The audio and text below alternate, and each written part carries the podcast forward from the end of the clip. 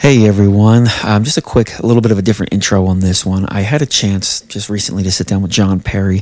For those of you who are in the lawn care industry or maybe a DIY homeowner, you've heard that name or you've seen his videos. He is the founder of BioGreen. He is the founder of Lawncology and the founder of Green County FERT. And he's done a lot for the industry. He's helped people to see and look deeper into the soil, not just putting fertilizer. So it goes a lot along with the messages and the things that I teach here on the show. Um, so the reason I'm doing this intro is the show is actually from my other podcast, which is called The Company Next Door. I interview entrepreneurs, and so I had a chance to sit down with John, go through his life, and, and kind of figure it out what makes him tick and how he became who he is, and, and and some of the future things that are coming. Anyway, I got done the episode and I realized this would be a great episode for Eco Lawn Science um, because so much of what he done, has done, well, all of it just about is in the lawn care space. Um, and, and many of you already know him. He's an influencer. He's done a lot of cool things. So enjoy this episode um, with John Perry. Thank you.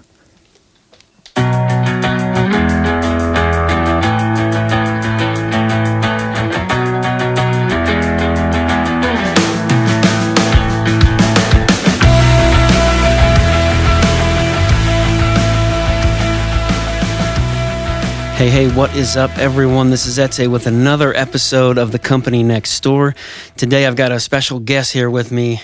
His name is John Perry. John, how are you doing? I'm doing fantastic. How are you doing, my friend? I'm good, man. Thank you for coming all the way from Park City down to Heber. Big, big travels. You know, I had to get in the plane and then take a helicopter bus. That sounds about accurate. Thumb it. Yeah. It's 15 If- miles. If you want me to uh, send, pitch in some gas money, we'll do. Oh, that'd be great. We yeah. can, about eight bucks. Oh, perfect. That's, that'd be great. Yeah. Done.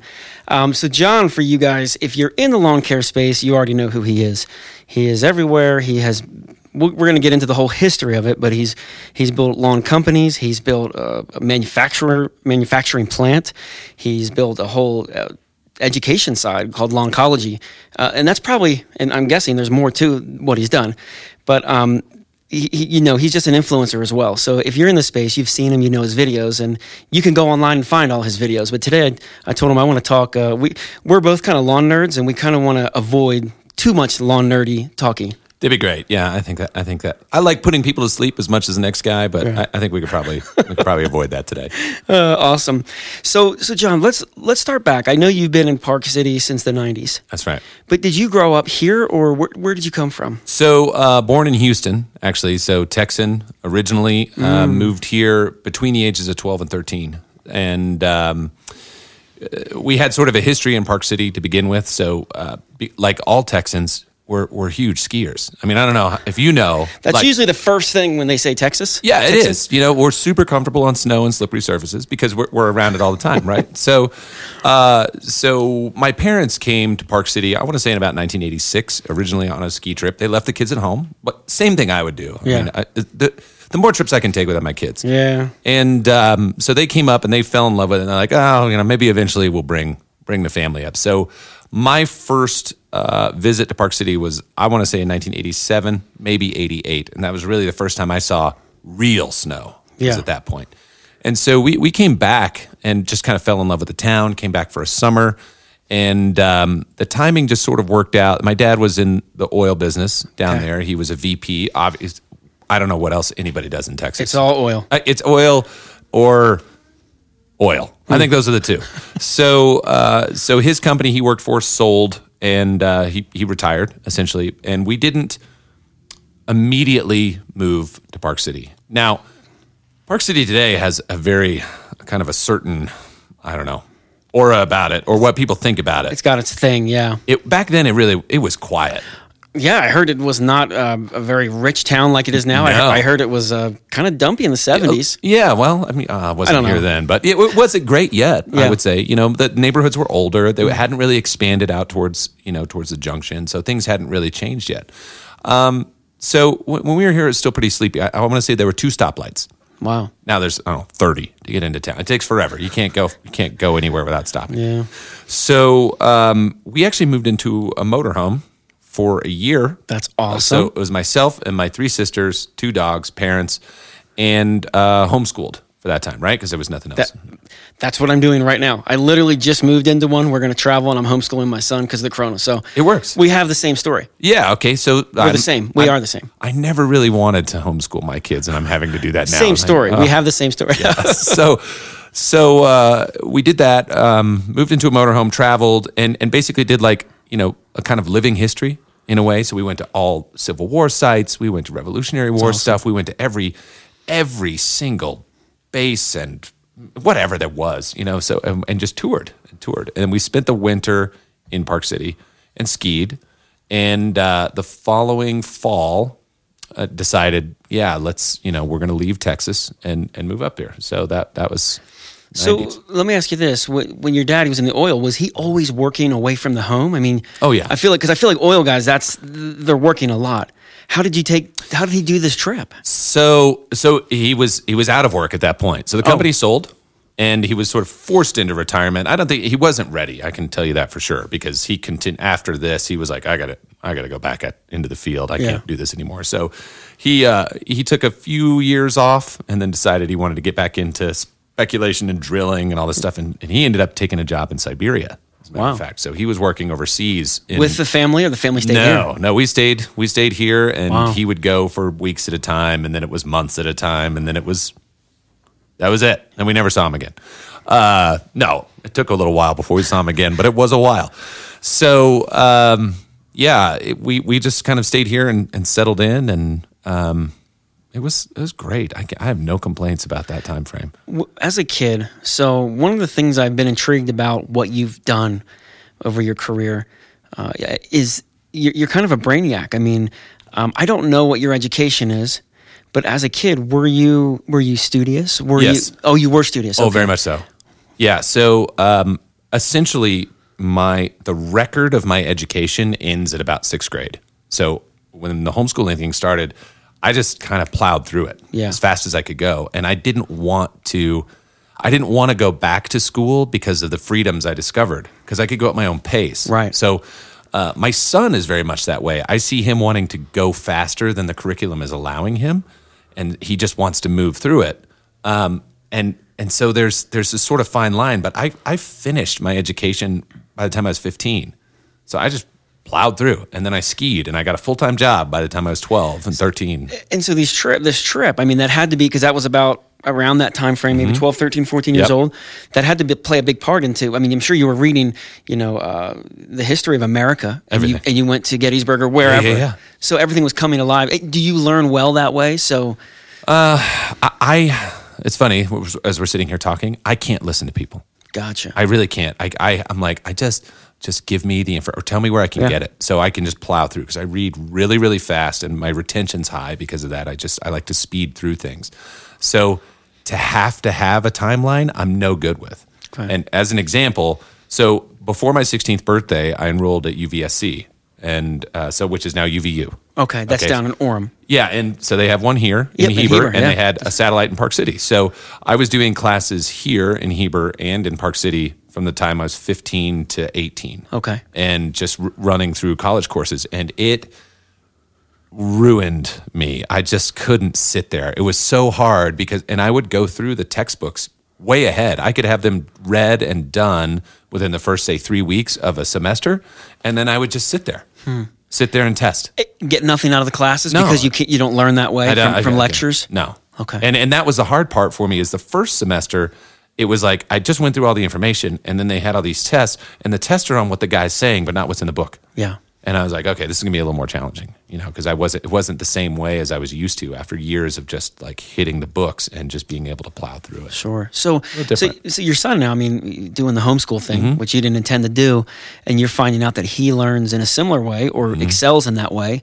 What do you do? Do you? Can't- right now, don't know. Um, he's following the school curriculum, and they are posting the material for him. Right, so Gotcha. so even throughout the day, I have so much space where I'm trying to figure out what to do with this kid, and it's like, okay, I mean, it takes him two minutes to do an assignment that is an hour class. Yeah. and I, I'm like, oh, I guess we'll figure out something. out. Do the dishes again. I don't know. I don't know what to do. Wow. Yeah. So it's cool, but it's a struggle because I, I, you know, I'm not traveling to my work. I work at home. I have to do all that stuff still. You know, I'm sitting at the counter next to him, hammering out emails Right. and taking phone calls while he's working on his iPad. So it's it's different, man. Yeah, but the fact that he's unlocked that, I don't know if he'll be able to go back either. I don't know. So that's yeah. Sorry, man. So Yeah, you got some we'll things to figure out. We'll just see how it goes. So you guys moved from Houston. Was there anything? Because um, I've been through Houston. I've spent a month there. Good for you. It's hot. It's humid. Um, it, it's it's a, a corporate area. It is. Was there anything from growing up there, those first thirteen or fourteen years, that um, had an impact on you that you brought on as you went on to to do business? Not Or were you just a kid playing around, goofing off? Yeah, you know, I, I used to have this theory that whatever your first job is becomes your career. You know, Okay. which I don't really think is true because we didn't really have much internet, and there's a lot of people working in the east side. But um, you know, I, I mowed lawns then, and actually, I had a, I, I still have a flyer of this somewhere. It's Perry, Perry's mowing business that I did when I was like nine years old or ten years old, and I flyered my neighborhood, and I started cutting grass. I had like four or five people I cut grass for every week. Um, so my mom was a landscaper. So she, as a side business, she didn't really necessarily have to do it, but she loved it. So, so at, when I was little, like little, little, you know, born, we, she would take us out on jobs. My, myself and my older sister, who's a few years older than me, and uh, we, she had like a Datsun stake bed truck, and Wow. just put both kids in the front, and she would go do love all this it. work, spreading mulch, planting stuff. So for me, it was um, early life that was horticulture, very early life for Wow. me. Yeah. Let me ask you before I forget later on. Does your mom uh, play any part or any role in any of your companies today, or, or in the last ten years? In the last ten years, yeah, she she passed away about five years ago. Okay. five years ago now. But yeah, she uh, very much entrepreneur, Wow. big time entrepreneur. She she had the first cell phone dealership in Park City. Uh, did the first digital satellites up there. Had a rental car company. Had like uh, you know property management. She was doing all this stuff just herself. You know. and let's just big. let's just talk about your mom the rest of the show. Yeah, she's fantastic. So- Uh, so- she, she would be way more interesting to interview. but maybe because she she isn't here in, in flesh would be really interesting. Yeah, that'd be a little But if she was here, it would be pretty fantastic. So uh, let me ask you this: When you guys came to, to your your father was forced into retirement. Uh-huh. You do the big trip. You moved to Park Mm-hmm. City. It sounds like your mom went on some different business ventures. Yeah. Was your dad part of that? Was it a family thing? Uh, What what? what in the beginning, okay, so before he decided to go back to work and start uh, get back into the oil side, um, we had just some friends with some business ideas, and the first thing, and I, I want to say we were the first rental car company in Park City. And the first one, the first incarnation was called Mountain Car Rental. Uh, the guy um, who started it with my folks, they found all these old repurposed mail Jeeps and they were painted red. They had no tops. They were two wheel drive. And they bought like 10 of them. And that's what they rented here in, awesome. in like 93, 94. And, and it started to seem like this could be a lucrative thing. So my mom got like, she got into the Subarus and, and that was all she was renting was like Subaru Outbacks for years. you know, that awesome. was so, um, but it was only, it was never big, you know, 10, maybe 18 cars at the most. And, and but there wasn't anybody else up here. Yeah, There was I- that's gonna be happening. enough, yeah. So so she ran that when when my dad started to work uh, back overseas when when he was gone. She just kind of settled into doing that and. Um, you know, just kind of saw writing on the wall, as it were. Yeah. Uh, you know, got into the sundials before they broke ground out there at the canyons and like uh, some of these other projects that were happening, and um, really parlayed it into some cool stuff. You know, to to make a living. After he left, that she she was the you know main breadwinner for all of us. So So let me ask you this: you you said he left. He did come back. well, no, not really. Sorry, I want to make sure I get the picture Yeah. clear. Did So they did they split? Yeah, they split um, uh, before my 17th birthday. It was Wow. about- it was so it was sometime around 16 ish is when that started to when when he just decided not to come back from Europe. Wow. So he's he still lives over there. He's there today. Yeah. Um, but that was I, I don't think I talked to him for like five or six years. Just I didn't even know where, where he was like in the world. He was just Wow. he was gone. Yeah. But we have a close close relationship now. You do now. Yeah, yeah, yeah. It took took a little bit. Maybe maybe even having um, the the birth of my daughter really was kind of what started to glue that back together. he wanted to have her in his life or uh, some part. Yeah, yeah, yeah. So your mom sounds like a really strong woman. oh yeah, it was it was amazing. She she she just worked and worked and made it made it all happen. So do you, do you attribute your your entrepreneurial spirit to your mother then? For sure. Okay, because Yeah. you saw that growing up. You saw her just being creative, staying on top of things, coming up with Mm-hmm. ideas. And did you know at a young age that's what you wanted to do? I actually did. I always said, always from as early as I was working, I want to have my own. I want I want something to be my own. I want to create something as my own. I want to build something as my own, and I want to make it bigger than the small pond. I didn't want to do something that was just local. Why? I, I don't know. It was just some. I, I always had this sort of franchise mentality that um, you know cast a wider net.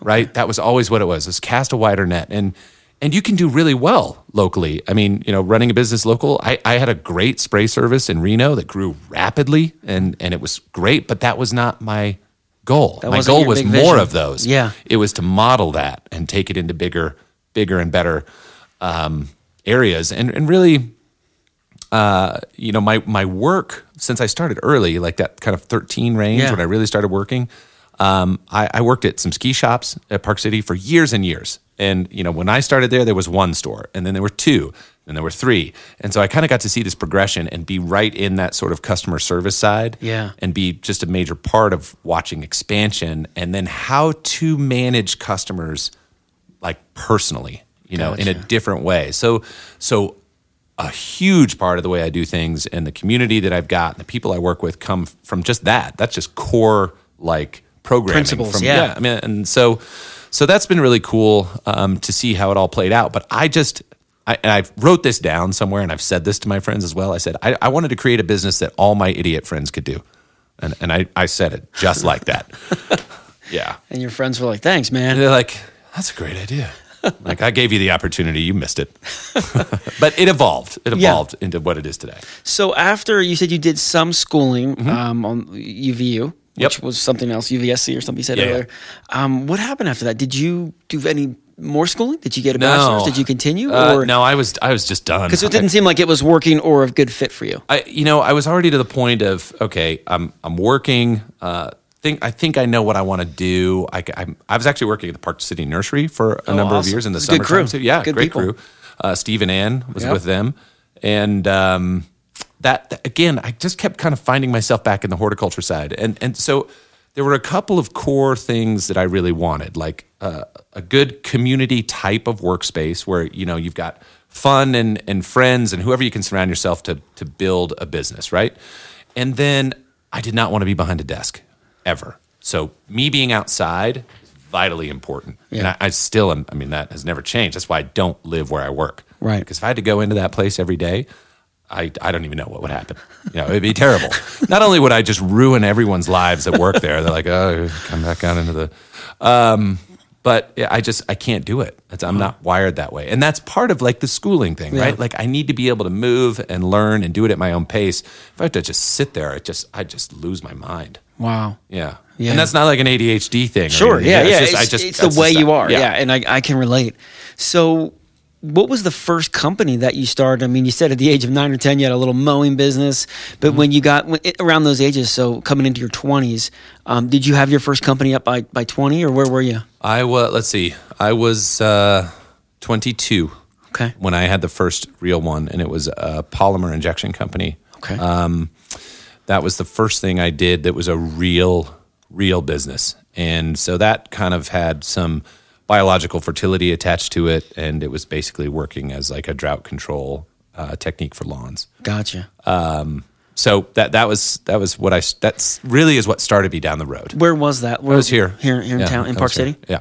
Okay. And you just started that. And what, what, what did you do with it? Did you grow it? Did you just kind of do it for a bit and get out of it? Yeah, ended up doing it for a bit to get out, and, and it was like, it was really like maybe a two, almost a three year business. But we were in the midst of a long drought at that point, and so people were really kind of Concerned. conscious about Yeah, this. yeah. Yeah, and and so it sold really well. Like I'll, I was up and down the Wasatch Front. I was in in Park City, and I did pretty well with it. But um, what I quickly realized is there was no residual Gotcha. so that's that is the biggest key right there is is when you're jumping into a business and it's got no residual or the residual is five years in the future Yeah. it, it's probably not going to be the best thing you know Hmm. Yeah. because it works really well but you're selling new customers every day. Every day, yeah. And, and you don't get to see them again. So, uh, you know, I really paid attention to that. So it got me into the tree fertility side, which is where I, st- and then got into the lawn so I could at least continue to have revenue on my existing customer base. Gotcha. And what I found was uh, doing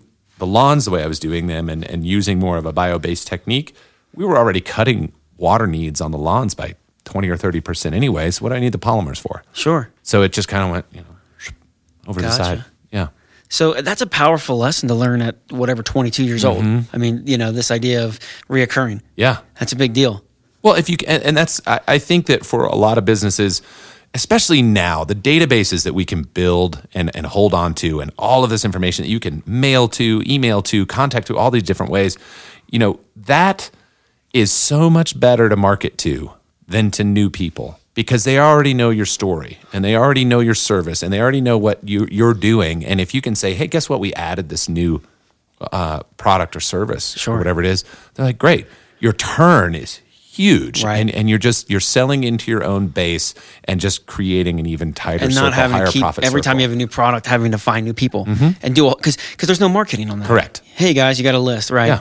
So what was? Do you remember the name of that company? That, It was called a different drop. It was probably diff- actually a, uh, yeah, it was, I don't even know where that came from, but it was a different uh, drop. Yeah. Yeah. It was, uh, it was all about water conservation. That's all. We actually we might have to resurrect that. Yeah. You like that? Things aren't things are pretty dry. They are pretty dry. You know, Hmm. and, and that's something we could talk about if you wanted to get into some science geeky stuff. We could we could go down that road a little bit. But um, I I know from a plant health and a soil health perspective is if we are doing uh, proper nutrition to the turf, that it will not require more water to stay green. If we've got deeper roots that last longer, soil holds a lot of moisture, especially here. I mean, I think that a lot of people miss I don't know what the word is. Uh, they, they don't really understand what their soil is. My soil is predominantly clay on my hillside. Sure. You know, Yeah. Uh, and and it holds a ton of water. Right. But you got to water into it. Right. Then once you do that, you don't have to do that much. I have never gone over my allotment, not one time. That's amazing. yeah. I don't have free water. No, like no, down it's, here. It's yeah, it's expen- down here. It's cheap. Yeah. So they all overwater and everybody has weeds galore. yeah. So okay, hmm. yeah, I, I, could take that, but we got to stay. Yeah, yeah. We can't get too long task. nerdy. I promise. task. So when you so when you got rid of a different drop, Mm-hmm. what did you do then? Okay, so the way that that sort of So you- parlayed into this other side. So I um I was contacted. How did that go? I contacted a company out of Reno to get some fertigation tanks that I brought in here and put on some customers' lawns. And it turned out the guy that was dealing that also was doing polymer injection in Reno. And he was trying to get a little bit more into the fertility side too, and they were doing pretty well. Um, and he actually had me come out and sort of do some consulting, f- repair one of their machines because these things were not. Uh, they were they would just fall apart. Yeah. So I had some sort of things that I'd done to mine to customize a little bit that held up. And uh, so I ended up out there and I, I, I talked to him about, hey, you know, my idea is to, to go more into the fertility side and, um, you know, do this thing. And my idea was this biogreen, right? And uh, he's like, you know, that sounds like something I'd be interested in. Let's kind of talk over the winter. So, so we launched that together in May of 2005. 2005 is when you launched BioGreen. Yeah. Which you took that thing pretty far. It, yeah. Tell us uh, how many branches did you end up putting together and We had at the peak of it, I think we had around 86 Wow. locations around the country. Uh, first year out licensing, I want to say we had 13. Okay. Uh, so I had one right not far from me, an hour and a half from me. I had my location in Reno, uh, another one functioning in Tahoe, and then there was one in Salt Lake. There was one in Minneapolis. There was one in Fort Myers, Florida, um, Denver. I mean, we, we kind of we had like the country covered in these segments, and um, it did. This was now during you know moving into the recession when that Sure. started to. Yeah. That was 2000. Um, 2007 we started licensing Okay. was in 2007 tell, tell us a little bit about the model because Mm-hmm. I know it was a little bit. Um, yeah, tell us a little bit about the way you structured the model with your local branch owners. Sure. So, uh, I, like I mentioned earlier, like the franchise thing appealed to me. Yeah. What didn't appeal to me was having me in somebody's pocket forever. Right. What- what do you mean? So, you know, a typical franchise thing, you're going to pay anywhere between like say seven and thirteen percent top line revenue, no matter what. So that's a lot. You know, as a small businessman, and you're out there, if you just had a company that was just pulling that, no matter what, you know, all the time, It'd Get old. it would get old, right? Like, and and you're trying to figure out, especially in the beginning, what what am I really getting here? Now, some of these people who were say in the Scotts franchise system and all that kind of stuff, they were able to build massive companies off of a huge brand. Right. Different story. Sure. We're starting from scratch doing different stuff. So I, I never felt comfortable with it. So my whole concept was we'll license the name, we'll license everything about it. We did license agreements.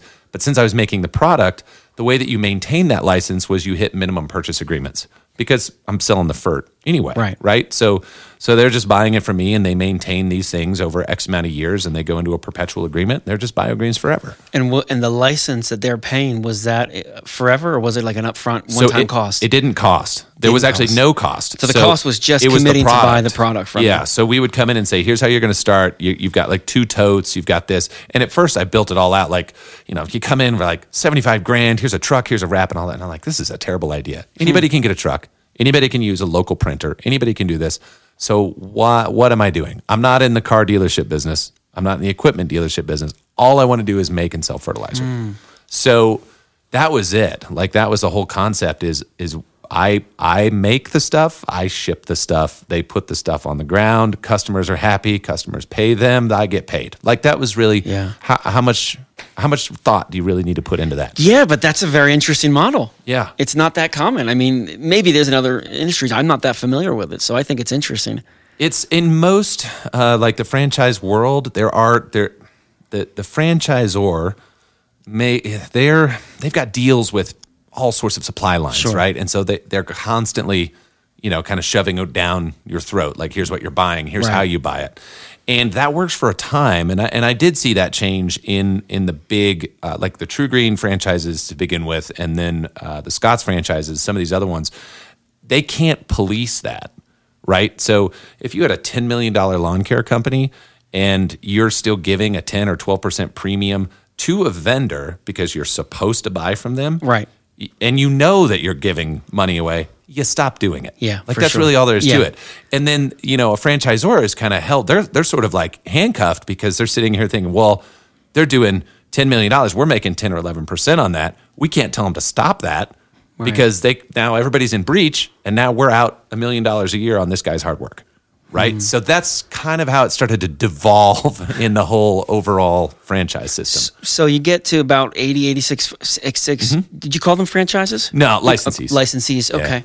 Throughout the U.S., um, what was your takeaway? Did you, at the end of it, after a few, because it's some of the, they still exist. am Oh, right? yeah. Oh, yeah, Yeah, yeah. So they still exist. Yeah. What is your, have you made changes to that model or have you just been like that? It's still kind of the same thing and you, you're happy or would you make changes in, if you built another? I don't really offer it, I suppose, anymore. So, and I'll, I guess this leads into chapter three, right? Like here, here's how it changed. So, uh, we have these guys around. We have these locked in license agreements. We have areas so that you know people can't uh, compete, right? So we're having all these kind of geographical locations that are blocked off. It's based on zip codes. It's this. There's all these factors that went into it. Sure.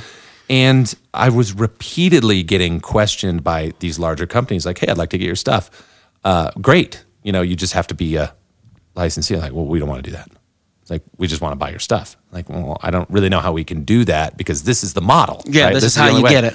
So, so that's that's when we kind of went a little divergent and said, okay, how how can we capitalize on these people because you know they don't want a brand, and all we had on the other side was the brand, right? Like it was the BioGreen brand. That Right. was the important part. So, you know, we created uh, Green County Fertilizer Company. So that was in uh, 2014. When that happened. So. In 2014, we did that to have a private label company. Hmm. So we were dealing with larger companies who wanted their own label, their own brand, their own stuff, and that was on their fertilizer. And So essentially like a white label. You could Pretty much. you could create your products and James's Lawn Care could put James's Lawn Care logos Yep. and things on it. as long as they hit that, it, it had to be a certain volume because to be worth our while, Right. You know, so we had to set it up that way. So they and most of these companies were pretty big, and they were like, "Yeah, this sounds great." Well, that got really interesting um, because now you know the people know well this product's out there, and so we started getting more contact. But it became different because people wanted the pieces and not the whole pie. So it was like components. We're like, well, we see you have all this stuff in here. Can you just sell us those pieces or whatever? Gotcha. So I ended up splitting, which I just still don't fully understand, but it changed everything because I split out. I said, fine, you know, we'll offer humic acid as it stands alone. We'll offer a sea kelp as it stands alone. We'll we'll do a combo. We do that. And we do all of these different things, and it just went nuts. Yeah. went ham. I mean, I, I didn't even. It was like, okay, well, here we are now. So you've got um, your biogreens, are, you know, they're over here. Mm-hmm. Yep. Now you've got this whole other stream where it's larger companies saying, "I want your product, white Yes. label, or I'll buy it from you." Right. That sounds um, it sounds exciting. It was. It sounds really exciting, actually. It sounds kind of like a dream and stressful. But where do you? I mean, how do you? How do you sort through that? Because was it getting imbalanced? Were your biogreen guys going, "Hey, wait a minute, these guys are over here able to just walk up and buy it," or that not, really Not really. so so the way that it worked it was it was a little different so we had um, certain key whole products that were on the biogreen line right and uh, what we immediately did is when we split everything out we're like you can whatever you want you know you can pull from either line so we did we did we made it available to everybody but for a lot of these bigger companies they weren't going 100% into a liquid fertility program they wanted one item that might make up 10 or 11% so it didn't change their business model they weren't going off the brand. They're just like, no, we need a good humic acid supplier, and the stuff that we get around here costs three times what you're selling it for. So we just want to be able to get it from you. And it didn't. The- Even if there was competition, I mean, we might have in certain areas in Florida, for instance, we could have thirty or forty companies using our stuff, and nobody knows. Nobody knows the difference, Right. Right? Because they're not out there marketing like this is Makes this is you yeah. know the brand. They're just using components in Sure. what they think is their best program. so Greene County FERT, um, you've got a warehouse. You might have a. do, you, Mm-hmm. Oh, yeah. do you have a couple? Uh, yeah, we have of one. We have one in uh, Greensboro, Georgia, and one in Orlando. Okay, Greensboro, Georgia was the first, and that's the original. No, actually. Oh. we were in Nebraska prior to that. Wow. Central, middle of the company. Yeah, middle of the country. Mm. And so my my plant manager was from Nebraska. That's where I picked him up to stay there. As soon as we outgrew that place, I'm like, we got to move south. Yeah. And so him and his family moved. In your, from what I understand, your Georgia factory. I mean, it's pretty big, It's pretty big. It's thirty thousand square feet under roof. And you're it's- producing a lot of product. A lot of H- product. how many gallons of, of humic acid? I mean, a day or a week? I mean, Well, or how do you oof. quantify it? Yeah, it's- it's I'm just trying to get. I'm trying to paint a picture for those listening, like get an idea how what the size of the volume. We have about um, a hundred, about hundred and twenty thousand gallons of storage for just humic, and we can't get it full. We can't get it. Wow. We're just we sell it too fast. So uh, I, we are. I don't. I don't know as far as size and scale c- to compare it to anybody else, but um, we we we go through a lot, like a lot, a lot. Wow. Yeah. So right now, I think we're actually close to filling the tanks as we come into the wintertime. But uh, we we managed to fill about sixty five thousand gallons coming into the early spring. Yeah. And uh, we were wondering if we were going to be able to produce enough by you know April fifteenth. D- did you have any idea how to how to do manufacturing? I mean, it's just uh, when I think of it, it seems overwhelming. Oh, it's big. It's- well, yeah. you've dabbled a little. A little, Yeah, but, you've done but some on this, stuff. but on this scale, I mean, I just go. "Ooh, ah." Right. It, uh, What, what was the secret? I mean, did you find the right people? How did how Yes, did you, how did you yes. build this thing? so The you know, real estate part, the, all of it. Oh, yeah, that's a fun story too. Uh, first, I'm more of a creative mind, right? We kind of established this. Yeah. That's kind of straight, and, and like making things work in a line doesn't really work for me well. Everyone that works for me are those people. They are detail oriented. They will make sure it's done exactly right, Gotcha. and it's flawless. You're the why guy. They're the how people. oh man, Gotcha. yeah, I would be just absolutely screwed. So it's a good thing you don't actually run all these. Oh, it's terrible. They used to dread when I would come to Georgia, like, oh no, he's going to come down here and change everything again. And, and I'd be like, well, let's do this, this. And then, you know, I come back a year later, I'm like, this looks great. And they're like, yeah, we didn't change anything. Um, so, you know, there's, there's kind of a fun give and take there. But they are, uh, the whole team just fulfills like you wouldn't believe, like just clockwork. And uh, I don't, I don't like to pop in there very often because I don't want to screw it up. Yeah. Yeah. Now at this point. So, you know, development's been more fun for me, you know, really diving into the soil science side, understanding the plant stuff and, and really seeing what's missing in the marketplace to get it get it out there and Sure. to develop. It's been more my side. So, well, before we get ask this question, then there's Lawnology, Mm-hmm. Yeah. and there's also you you have service companies now again. Not anymore. Not anymore. I'm Okay. out. You're out of service. I'm not doing I, I can't. Never again, right? I don't know. Maybe. I mean, if there was a huge opportunity and it was like, hey, you know, there's nobody here in, I don't know, Muncie, Indiana. Yeah. Maybe you'd want to fund somebody in. Maybe. I don't know. Sure. but I don't. Know. Tell us about one of the things I thought was interesting is, and I don't know if you did this intentionally, but you you actually like paved this perfect path for someone to go like, for example, you know, you get the service companies, Mm-hmm. and then you start the franchisings or the licensees. Yep. And then you go, well, we need product to sell. So then you have a manufacturer, and then it turns into a teacher. You, you build Lawnology and you're teaching people, and you're doing videos, and you're training.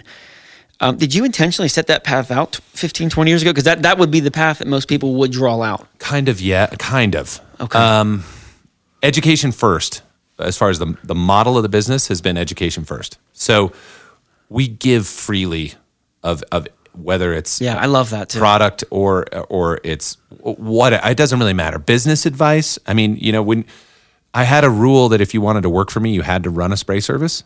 So just so you could talk. Yeah. You know, and, and have a conversation with a guy who's like, I'm out there doing this, like, oh, well, here's the equipment that we ran. If you need to get a hold of this. So so the industry connections became really big because we all were were on the ground, boots on the ground guys. And that made, I think, a really huge difference because you can speak about it with with knowledge and confidence of like I know what you're going through right now. Sure. Yeah. Um, and we all have stories of hoses and pumps exploding and things Oh, yeah. like you know like there's always you, you know there's a level of relatedness there that not everybody can can do. Yeah.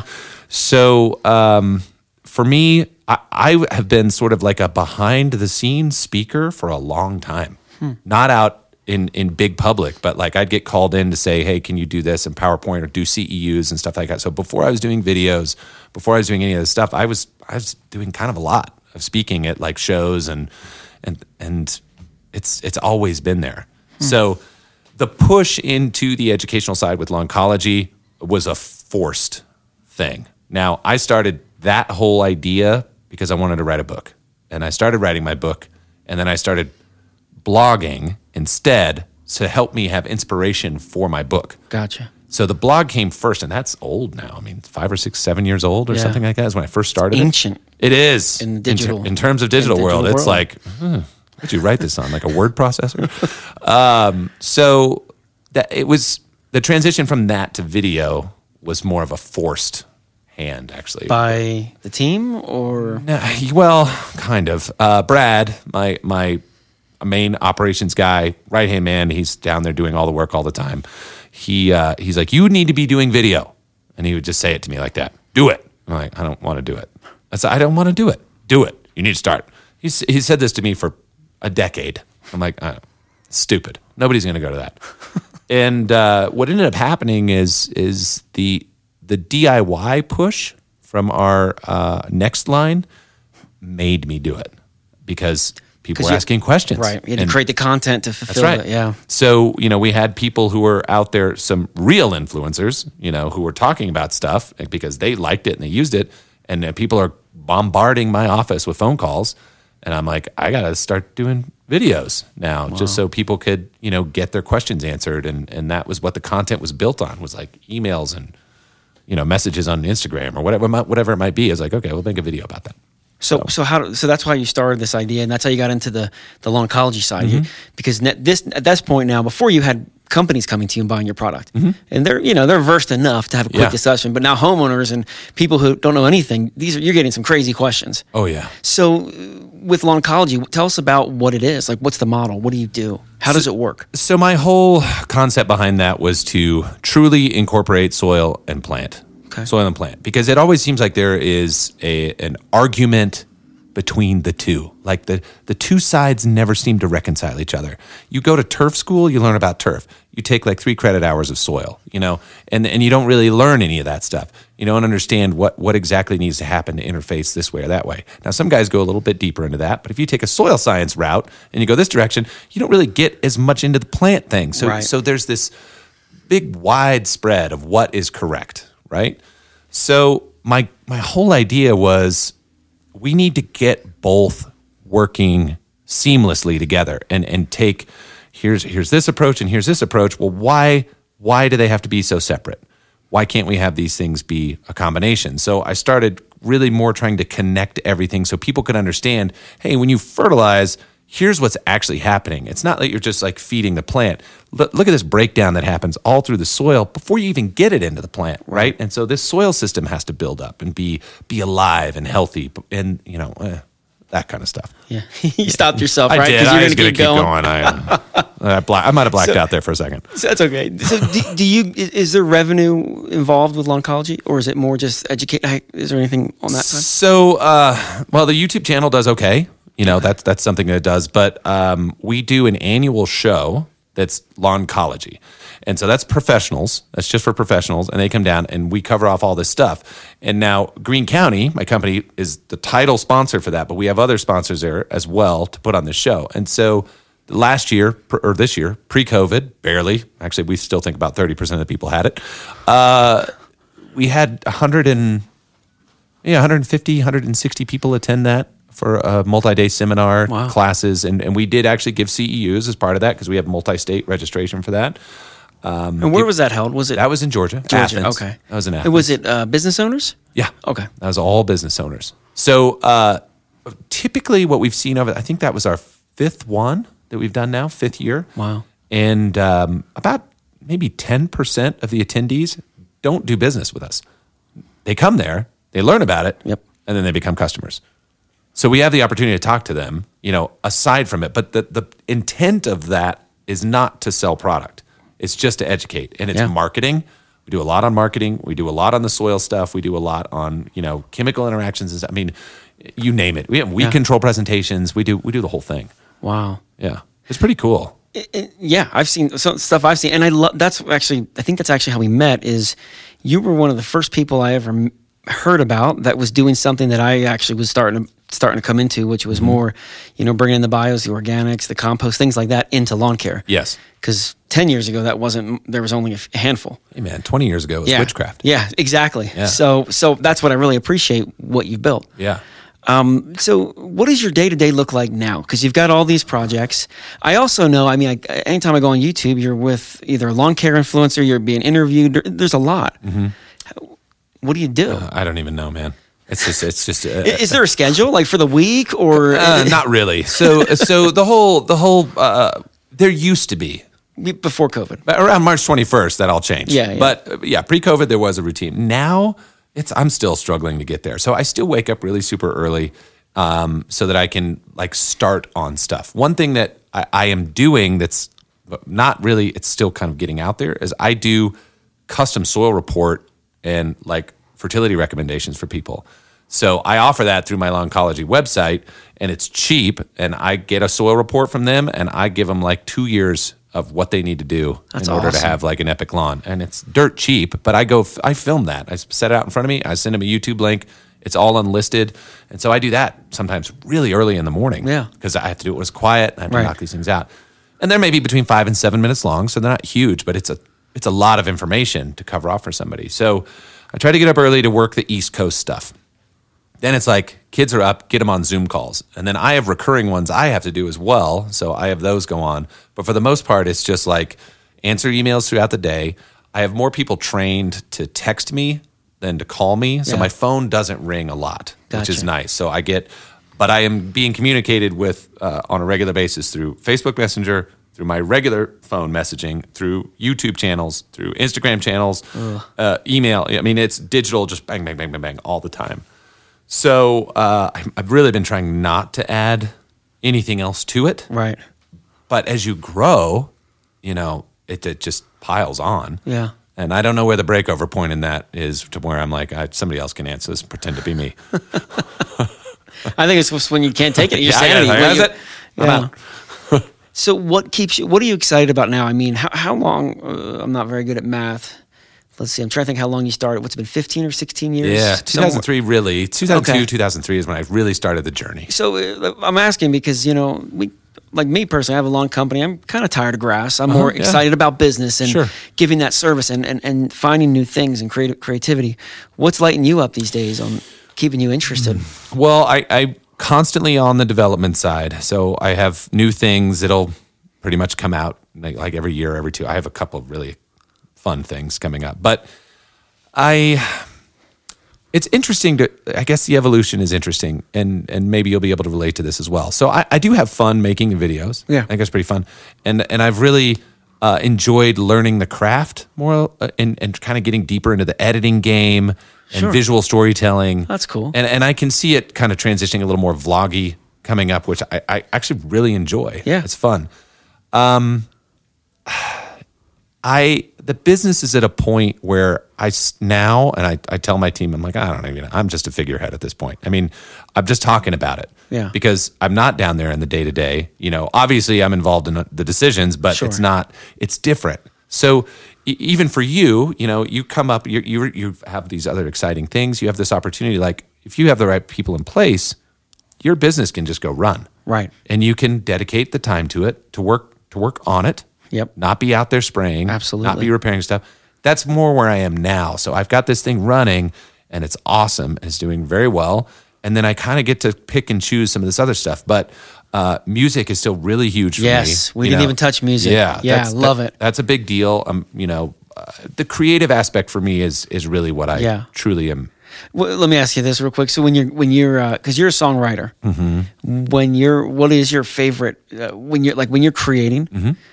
How do you do it? Like, are you do you have to set aside time to create, or are you more just? y- Mm-hmm. it's y- all inspirational okay. So you might just be work, walking, hiking, and oh, I got an Yes. idea. Okay. Yeah, Pull so- out the phone and sing into it. That's I would do that, and sometimes it would just be like, oh, I like this line. Yeah, Yeah. like oh, that was kind of cool. Like that's a sort of an ironic. I'm gonna just type that down, and then I Hmm. get back home and be like, how does that go? You know, and just kind of find that melody and like, oh, what can you do with this? And then I just build it off that. And sometimes it's just straight in the moment. You're picking on your guitar, and in 12 minutes you have a full song done. you know, all- lyrics and everything. It's like, oh man, and and it's just gotten so much easier than it used to be. I mean, I have notebooks and files from when I was younger in my teens writing songs. I have a box full of songs. I look at that crap, all of it. I mean, there's just another. You know, I can relate. Yeah, you know, you write a thousand songs and two thousand of them suck. That's really that's really how Yeah. it goes. So yeah, And you're playing in a band. Mm-hmm. I mean, Yep. not, not playing right now because of COVID. But what's the name of the band? Silver Strike. Silver Strike. Yeah. Awesome. Yeah, we have a lot of fun. It's fun, and it has it definitely has had its challenges because you know we went from like oh, this is going, uh, Yeah. and then well now what? So, what has been some of the hardest times? I mean, building businesses and well, life in general is just not easy to get through it. Take away the business No. and, and adding business. I mean, you have to manage so much stress and people and pieces moving. Has there been a time where you're just like, I, I'm done. I hate this. You know? Oh yeah, usually around every you know I don't know October. It's about the time I'm done with it. right now. It- when when I was spraying lawns, it was every July. I'm like, I'm done with this. Yeah, it's so hot, It's yeah. July. You're like, I don't Yeah. want to ever do this again. And by the time September rolls around, no. Um, have you ever had a long cold winter? yes, I'm from New Jersey. Yeah, yeah. So have you ever had winter. one in your business? Yeah. A long cold winter? Yeah, we had one that lasted like eight years. You know, it was like trying and struggling and growing and putting everything back into the company to let it go and go. And it was like, you know, how do we make it? How do, what's the next step? How much more, you know, just invest in, Yeah. back in, back in, find the right people, grow the thing. And, and it wasn't easy. It was never easy. Yeah. And, and to say that it's easy now, I think would be a stretch because it's a different set of challenges. Right. Right. Yeah. Uh, so you know it was dark from like 2009 to maybe 2014 Wow. it was dark it was hard and we were growing huge percentages Yeah. and that was hard because in the beginning there were only three of us Yeah. so when i bought my plant in georgia that was in 2013 they were, there were it was just us and none of us lived there so we rotated through that place in this massive building, in this in our three thousand square foot office, thirty thousand square feet of production space, and we had to go two weeks at a time. So like one of us would go down there and we would just man that place and we would get the product and move it out the door and do stuff, and then the next person would come in and overlap for a few days to make sure we caught up, you know, so everybody knew what was going on. And then we'd rotate again, and we'd rotate again, and uh, we did that for the first uh, seven months or so down there, and then started to, we started to staff in like 2014 and Wow. and build it up. So yeah, And the whole time you're just putting money back into the company. all we could do. Mm-hmm. And you're working and you're exhausted and Yep. just yeah. yeah. But we did everything. We built every piece of equipment. It's all wow. I mean, we we did we did it all. Like, no, we're not spending money on that. Learn how to wire it. You know, like that's that's what we're gonna do. So, uh, I mean, every bit of uh, remodeling that was done in there. I mean, you name it. It was we we did it all from just bootstraps because there, there wasn't money in it yet. It, Yeah. was- it needed to go towards other things. when some of these things you're building, and let's maybe Lawnology, maybe it's an example, maybe it's not, but sometimes um, when you're building content and building things for the future, they don't directly pay off. Mm-hmm. No. and so you're and they're expensive, right? Yes. You've got film teams, you're doing all this. Um, sometimes it's easy. You, you almost want to give up. You, you can, Mm-hmm. you know what I mean? You're like, I'm spending money. There's no money coming in. Yep. Um, I, you know, I'm doing this. I'm putting all my time into it. People see you working, but you, they don't see the result. Did you ever Right. experience that? And- all the time. Yeah. yeah. That was really there. Was there was a time, uh, I would say from when I sold my spray service in Reno, which was in 2009, uh, the year my daughter was born. Uh, moved from Reno down uh, to Santa Cruz, California, and that was, I mean, we're talking peak recession time, Yeah. right? And so everyone was working remotely. I had uh, the small facility in Nebraska where I had Chad. He was he was doing everything there. I would try to get out there whenever I could, which might only be a week, maybe three days a year. At first, it was like just to shoot out there and be like, uh, um, and then I had uh, Brad down in Florida. He was working out out of Florida, so we were just uh, constantly in like it was all telecommunication and how do we sell and and then bring in other people. So we had a couple guys who would start to like rep the stuff and and especially in the state of Florida. So in the beginning, all of my money, all of my advertising, whatever I could do, focused on the southern states. Hard, really hard. I needed year round revenue. Right. So I, I went there. And I'm still really strong in Florida and I'm, I'm part of a ton of organizations down there. And that was like, I mean, I was spending even last year, uh, I don't know, 16 weeks in Florida, like still going back and forth just because I'm part of all these organizations and stuff. So um, that one's really grown and continues to grow, which is why we have a, a, an office and a warehouse in Orlando as well. But it was so challenging because it, you know sometimes it's you know how do how do we get on an airplane right now?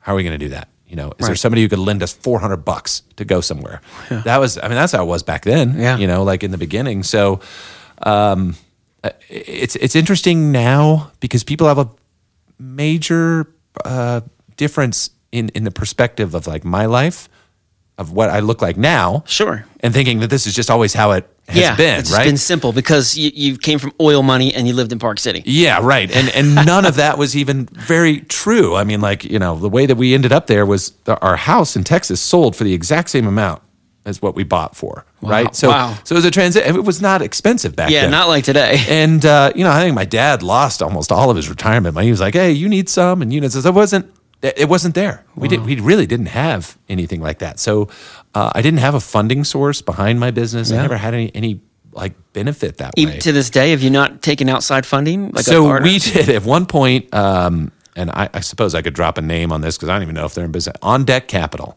OnDeck Capital, when they first came out, they were doing kind of like really sharky loans.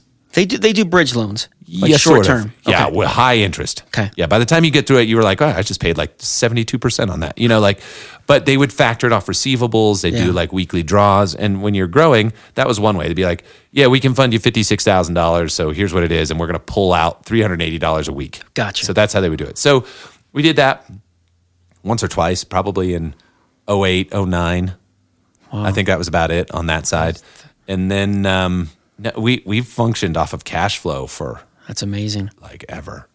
Yeah. That's amazing. Yeah, uh, when uh, there was actually we did at one point we offered up uh, some shares in the C corp if people wanted to buy in for a little bit. So we were able to raise a little bit of money back then and have a few shareholders. So like my sisters are involved and you know my dad's involved and my stepmom and so I have you know some family that are close by that are That's gotcha. pieces of it now and so that that helped, you know.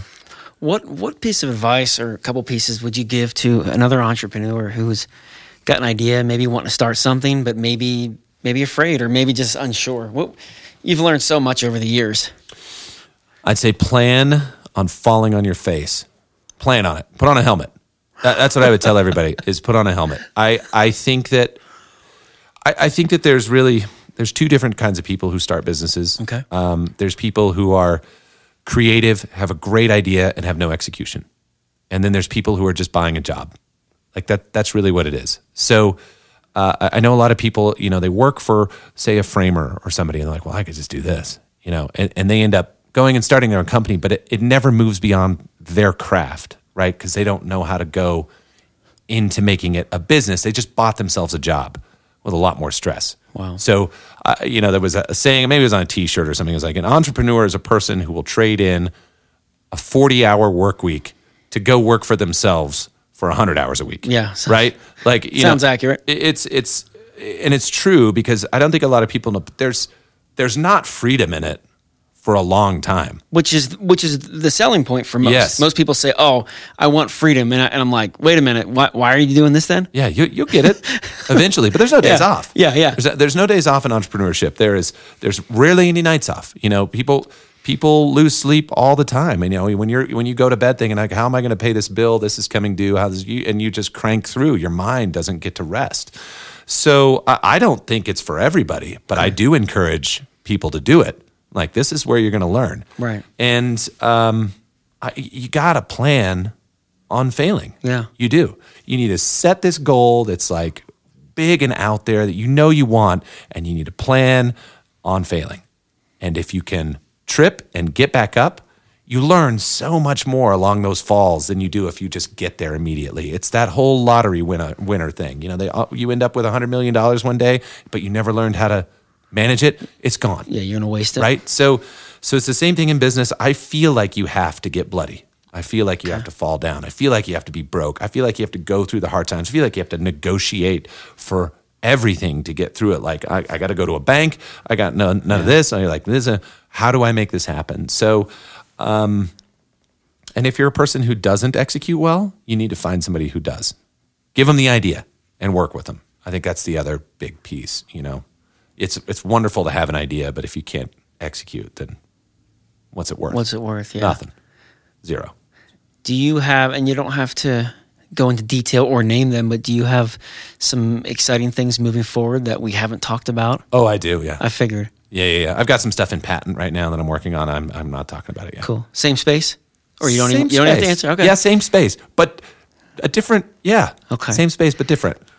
So, uh, what do you see as the future of where the industry's going, the lawn care industry? Because I've been watching it. I'm a student of it. Mm-hmm. You've been watching it longer.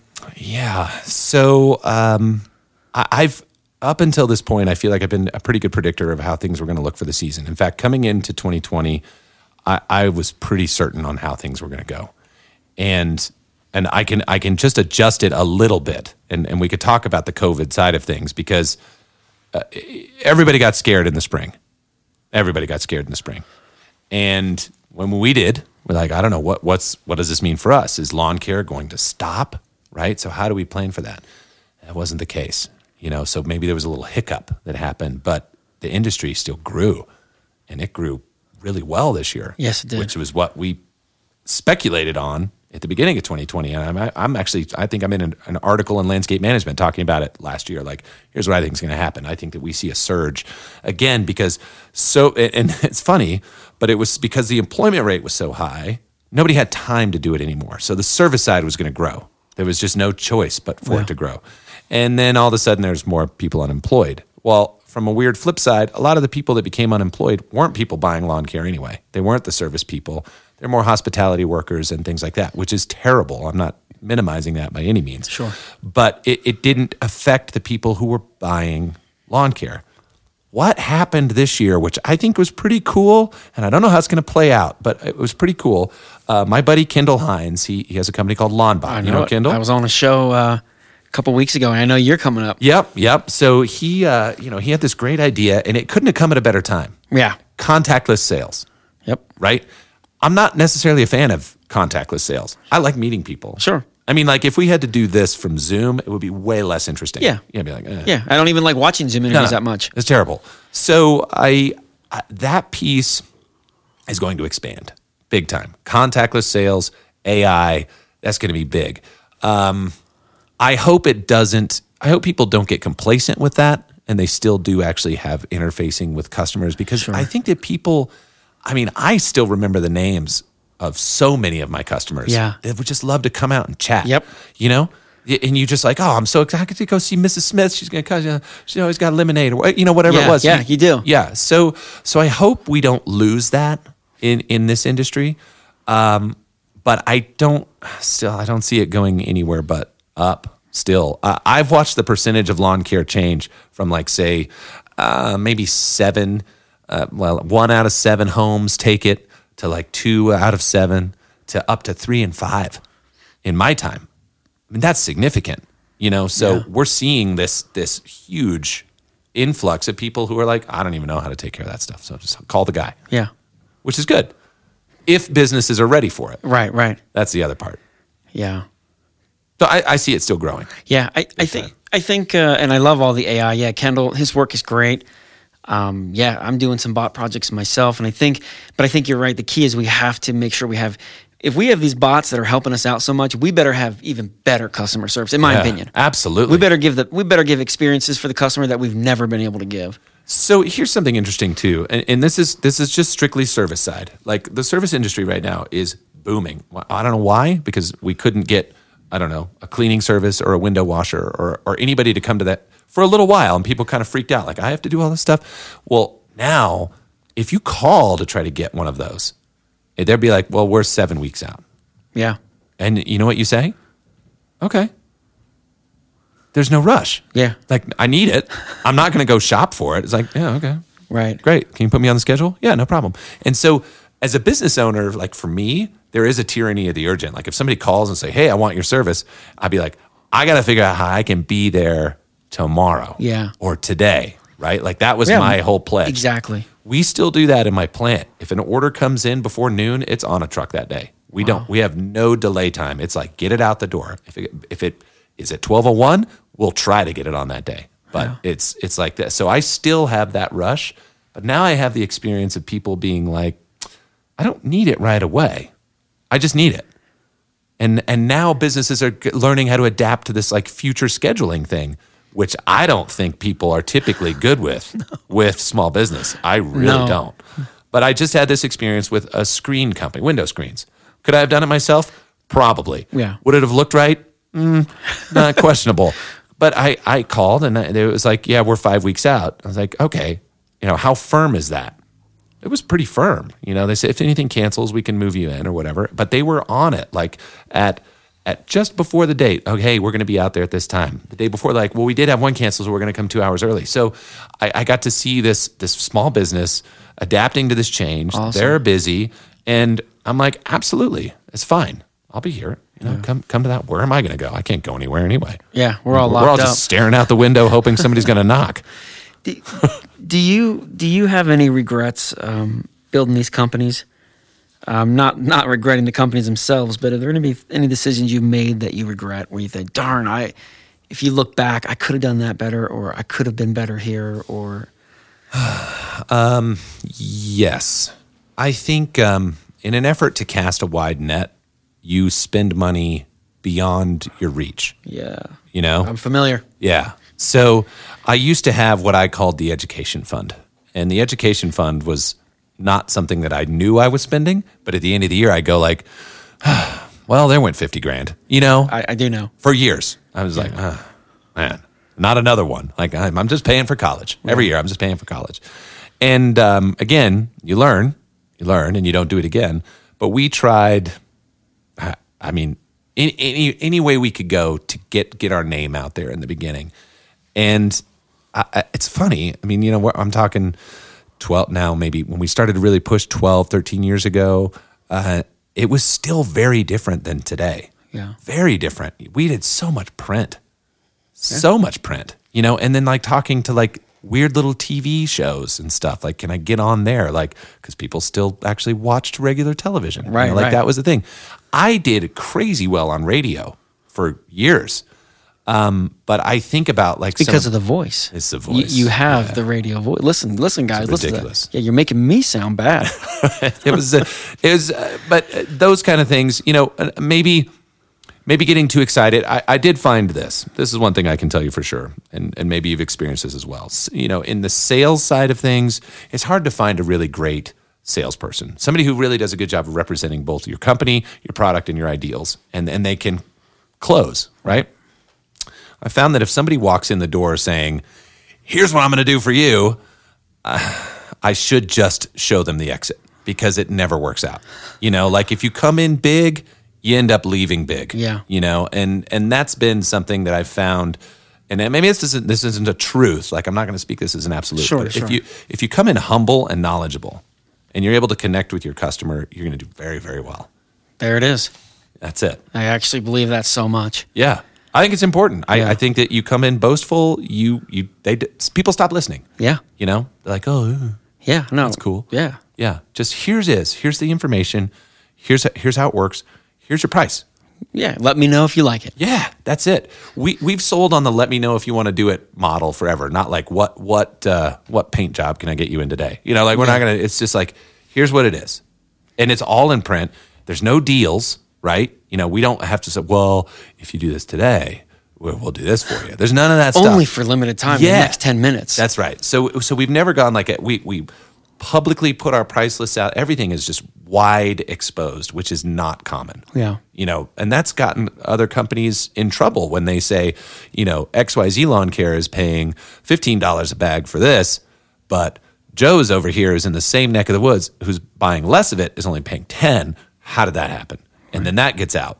You know, so so it, we run on a very direct, you know, everybody very transparent. This is the way things go and it helps. I mean, you know, nobody nobody guesses. That's interesting. I actually had a conversation yesterday with an entrepreneur who said that they were they did not want to put their prices online because then or their videos, Hmm? their content building because then people know. Yeah, I'm the opposite. Same here. Shove it out there. Yeah. Like and cuz people will look. Yeah, I get annoyed if I can't look when someone comes to your website. It's the first thing they're going to look for is is it the right fit and how much. Yeah. And if I can't find how much, I don't want to call. I agreed. I don't want to email. I don't want to. I don't want to fill out a quote and No. then they'll call me later. I don't want to do it. No, the insurance companies ruined that one for us. Like, Yeah. oh, is this the the Utah health insurance? Like, bring phones ringing from ninety different people, and you, Yeah. you never get a thing. You know, you, you still don't have an answer. So, so that was another piece of it. Is you know, we print it, we we get all the price lists out to people, we show them what it is. There's, you know, uh, it's so simple It's to have integrity, and just here's what it is. You know, we don't wheel and deal because what if somebody said something to somebody else and somebody said this and does that and like what what good does that do you at the end of the day? Do you think business is simple when Actually, you strip it all away? I I, I, know do. some people where they want to make it some complicated and there's some big hero, and some just think, eh, It's relationships. that's what I say. That's all it is. Yeah. That's all it is every day. It's it's it's talking to people every day. It's getting to know people. Um, you know, knowing your your customers, your kids, their names, their pets, their birthdays. I mean, like stuff like that. You get to know people, make a lot of friends, and uh, and and I think it's really important too. Is I don't have trouble having people who I do business with who are also friends. That's not a problem. If they chose to not do business with me, doesn't mean they're not my friend anymore. Right. So, you know, I still have people like that who's like, yeah, we've known each other forever. We met through business. We don't actually interact that way. It doesn't affect the relationship. Gotcha. Because always people kind of come back around or they'll call for something or advice or whatever. It, it's all it's always there. Yeah. So I, I do think just being being yourself Yeah. in business is a big thing because at first your identity is your business. Yeah. And at some point you have to be yourself. Yeah. And the business has to has have its own identity. And for that that piece guys struggle on. Owner operators, small businessmen, they they have they are so emotionally tied to their business. Yeah. That if something happens, they take it as a personal affront to them. Yep. Which isn't the case. There's there's that entity and there's you. Yeah. And you need to remember that. And and it's it's it's an asset. It's not an extension of you. It's an asset.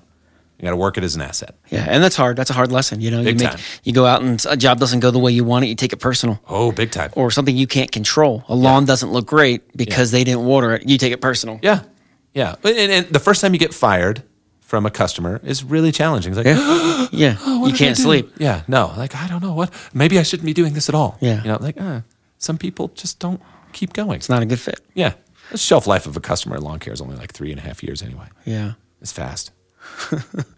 Um, in winding down, tell me a little bit about your kids. And I know you and you. What do you like to do for fun? Because I know obviously you like to write, play in the band, um, ski. Mm, a lot. But what else? I know you've got you've got two kids. Yep. Uh, I think you said about eleven. And, Eight and 11. Eight and eleven. So Yeah, that's, boy and girl. So that's an age. Yeah. They So can talk back. Uh, huh. yeah, yeah, it's getting it's getting rough around there. Uh, that's why I'm here actually right now. I just needed to get out of that. They're just. I think I left them in a closet. Uh, no, so yeah, they're they're a blast. They're super fun. We do go on a lot of adventures. I take them on my business travels a lot as well, so they get to come and be part of it. My daughter loves going into the trade shows and stuff. She has a great time with that. Um, we normal life. Normal life is a lot outside. Yeah. a lot outside. So I mountain bike a ton, like a ton. Yeah, I know. I, I, shirt, I like that shirt. I- Yeah. I only have one shirt, so this is the shirt I always wear. that's wear. cool. Yeah, I get it. So um, obviously, this time of year is fantastic. Yeah. But I, I tend to try to go three or four times a week. I'm, I'm out as as much as I can. Um, yeah, obviously, I ski a ton when when that can happen. I I just like being outside. Yeah. Like and and I love having projects that way.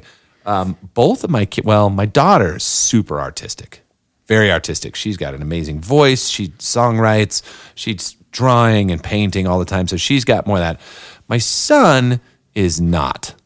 He is a nerd and and he's so smart and he's booky and he's a geek and I love it. Yeah. But he does not have that same. It's t- That's funny. So different. It's hard to please them both, and, and hey, we're going to go out and do this, and one wants to Yeah. do that and that. but they both love adventures. Yeah. So you know, I am much more of a, uh, I guess, from sort of a, a gift giving standpoint as a father. It's it's destinations and it's experiences. Yeah. It's not Things and toys. crap. Yeah. They have to buy their own stuff. They have to buy their own crap. Yeah. Awesome, man. Well, John, thank you so much for coming down and spending some time talking a little bit more about, about your life and the companies you built. And congratulations, by the way. Thank you. They're awesome. I mean, I'm part of a lot of the groups, and I see people love your products, businesses on the move, new things happening. Yeah. Nonstop. It's awesome. That's great. Awesome. Well, thank you, man. I appreciate it. Thank you. Thanks for having me. Yeah, awesome. Thank you guys for tuning in, um, and we'll see you on the next episode of The Company Next Door.